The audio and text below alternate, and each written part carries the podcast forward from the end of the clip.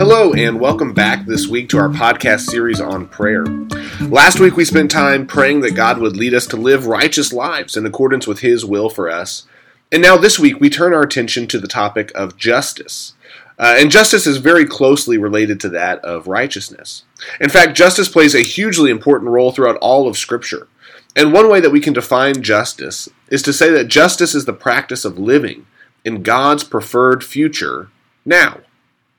That means that in all that we do, in every interaction that we have with another person, whether it be on a personal level or on a larger communal level, we are acting in such a way as to bring God's future into our present world.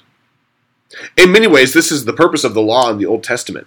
Uh, the, the law is seeking to establish God's future among God's people in the here and now.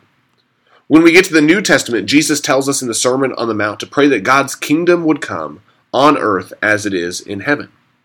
This is a prayer for God's justice to reign now, as it will when God establishes the new heavens and the new earth. So last week we looked at a passage in Amos chapter 5 in which Amos declares to the people on God's behalf that they need to let justice roll down like waters and righteousness like an ever flowing stream.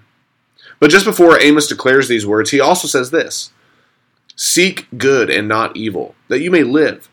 And so the Lord, the God of hosts, will be with you, just as you have said. Hate evil and love good, and establish justice in the gate.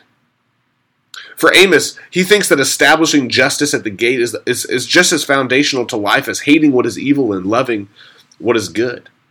You see, in the ancient world, it was common for the gate to be the location of judgment and justice. If somebody had a case or a complaint to bring against another person for treating them poorly, for cheating, for breaking the law in any way, they could take their case to the city gate where the judges would hear their case.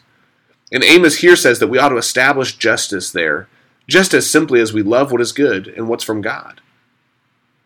And so this week, I encourage you to pray for justice in your life and in the world.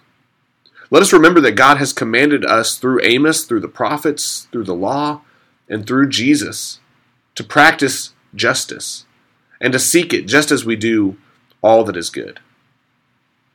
So join me in praying. God, bring your justice among us. We ask that we would not stand in the way of establishing your justice in our lives and in our lands. And we pray that you would help us to be just like you are. Amen. We'll be back again later this week with another time for conversation and prayer. Until then, my encouragement to you is the same as always pray without ceasing.